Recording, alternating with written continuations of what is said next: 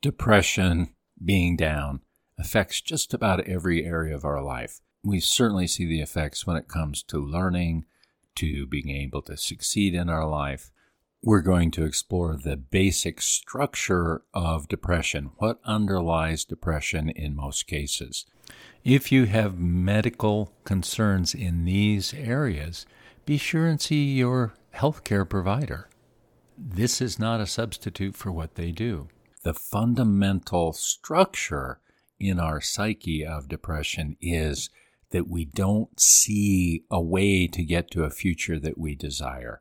We look at the future and either it looks black or empty, or in some cases, we see a desirable future, but we don't believe that we can get there.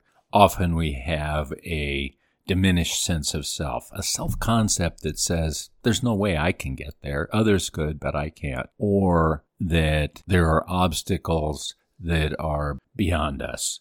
So if we're depressed or down, and this structure fits our own pattern, what can we do about it?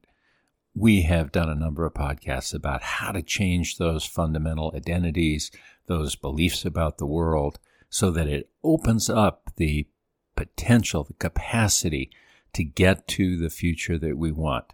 We need to take steps that let us see a really desirable future and a way to get to it.